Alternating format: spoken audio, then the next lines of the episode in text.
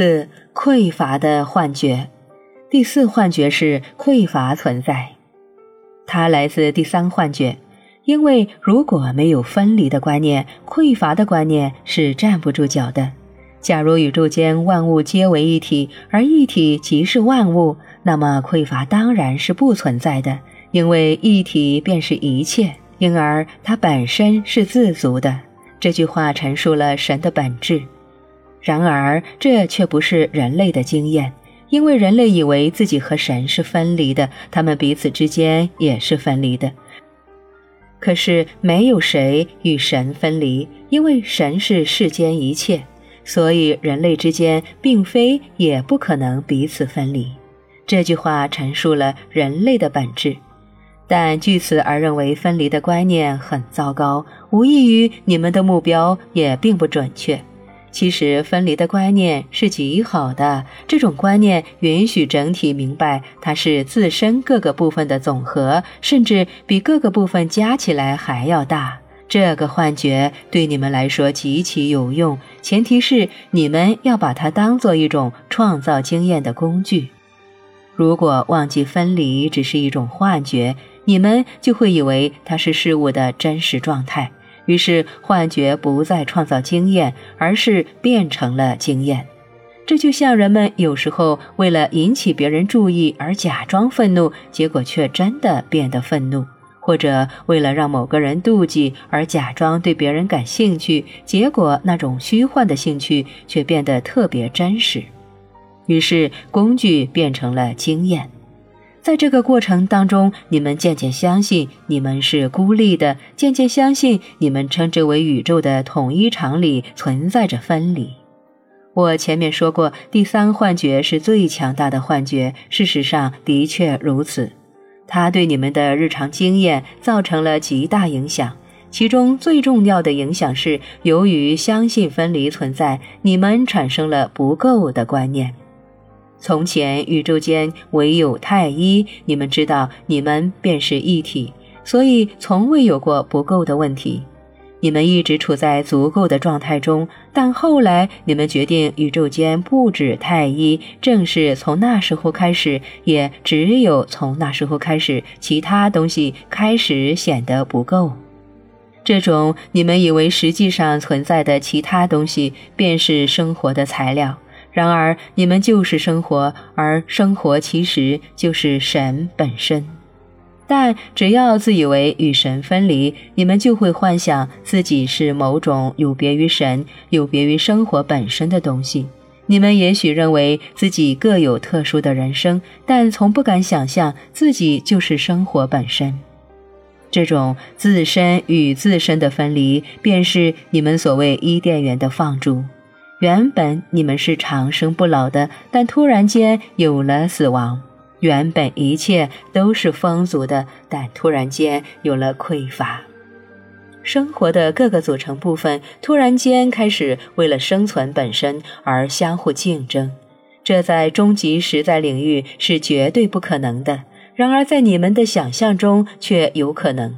你们不但幻想自己与其他人竞争，甚至还幻想自己与飞鸟、蜜蜂和一切活着的生命竞争。你们创造出一个噩梦，在这个噩梦里，一切滋养你们生命的东西，反倒变成了限制你们生命的东西，因此你们竟然想要控制那些滋养你们的东西。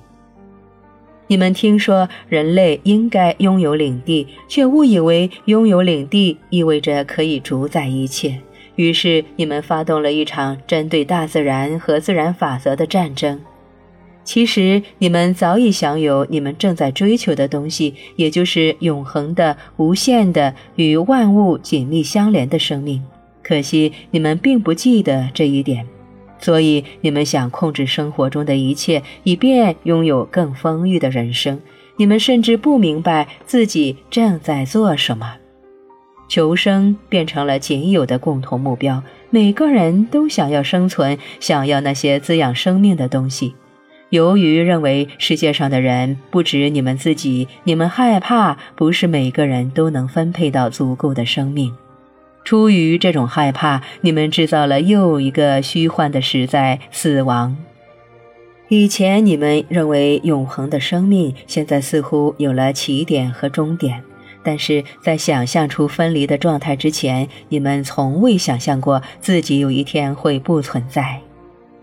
这是匮乏的幻觉发挥到最为淋漓尽致时的效果。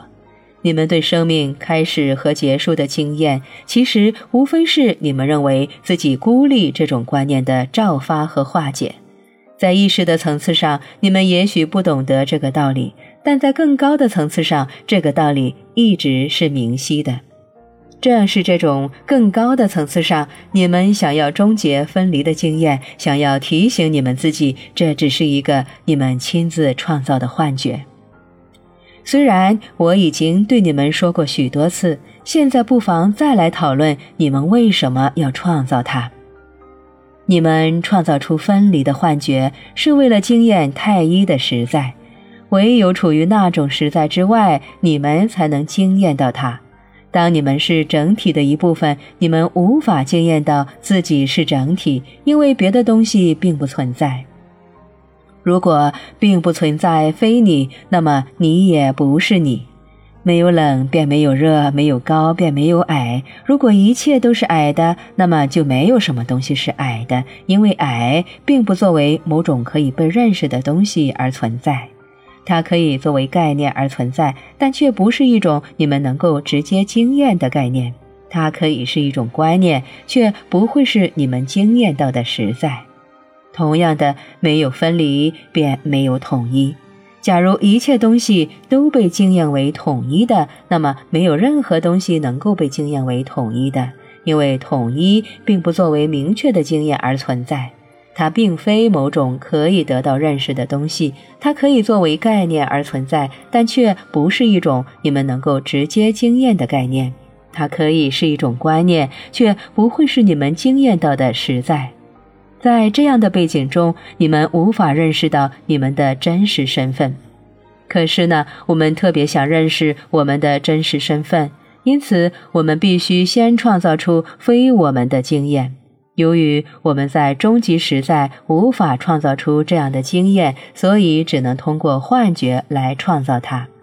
通过这种方式，我们可以享受终极实在并认识它。通过这种方式，我们可以经验到我们的真实身份，那即是世间万物，那即是独一无二。我们即是集体，是单一实在的多种形态，化作多种形态之后，我们才能够认识和经验单一实在的辉煌。这是对相对性的功能的简单解释。我已经在这尚未结束的对话中跟你们说过许多回，这里重复一遍，是为了让你们彻底理解它，以便你们能够从梦中醒来。直到你们梦醒之前，与生命分离的幻觉将会创造出一种想象出来的生存需求。在分离之前，你们从未怀疑自己能否生存下去，唯独在你们离开我，认为你们与万物分离的时候，生命本身才开始显得不够。于是你们慢慢觉得有必要为生存做些什么，也就是拥有更多的生命。这变成了你们的首要目标，你们的新本能。你们甚至开始认为和别人结合的理由是保障整个人类的生存。你们忘记了这个事实，促使你们结合在一起的是唯一真实的本能，也就是爱。你们将这种新的本能称为生存本能，根本原因在于你们认为自己也许活不下去。这种观念是错误的，因为我早已保证你们的生存是永远的，甚至比永远还要远。然而你们并不记得这一点，所以认为既然有这么多的生命为了活着相互竞争，生命一定是不够的。真的，你们就是这样看待生活的。你们幻想自己和其他所有活着的东西为了生活本身相互竞争，你们甚至为了得到更多的自己而和自己竞争。你们关于匮乏存在的信念，导致你们得出神也不够的结论。除了认为生命不够长，也就是那种终有一死的信念，生活的资源不够多，也就是那种资源匮乏的信念，你们甚至还认为造物主不够博爱，也就是那种神的心胸很狭隘的信念。因为所有这些东西都有局限性，为了得到它们，你们必须开始竞争。由于这种观念，你们正在破坏这个星球，毁灭你们自己。你们甚至为了赢取神的眷顾，你们称之为宗教的，而自相残杀。一直以来，你们为了赢取神的眷顾而自相残杀，有时甚至试图彻底灭绝某些文明。你们不会承认你们正在做这些事情，因为那意味着你们必须承认你们的人生观、世界观，特别是你们关于神的看法很可能是有问题的，这你们万万做不到。假如你们认为世间万物均已足够，那么你们将不再互相残杀，也不再为了争夺资源而发动战争，不再为了神而争吵不休。但实际上是不够的，这一点你们很清楚。不过，如果匮乏存在，一个人如何得到满足呢？如果没有杀戮和争吵，生存如何得到保障呢？很明显，第四幻觉无法自圆其说。这本应让你们明白匮乏的观念是错误的，但人类内心深处知道他们不能放弃这个幻觉，否则有些非常重要的东西将会终结。他们又是正确的，但可惜他们又犯了一个错误。第四幻觉其实是一种服务于特定目标的手段，他们非但没有看穿这个幻觉，利用它来实现目标，反而认为能够纠正它的纰漏。正是为了弥补第四幻觉的纰漏，他们又创造了第五幻觉。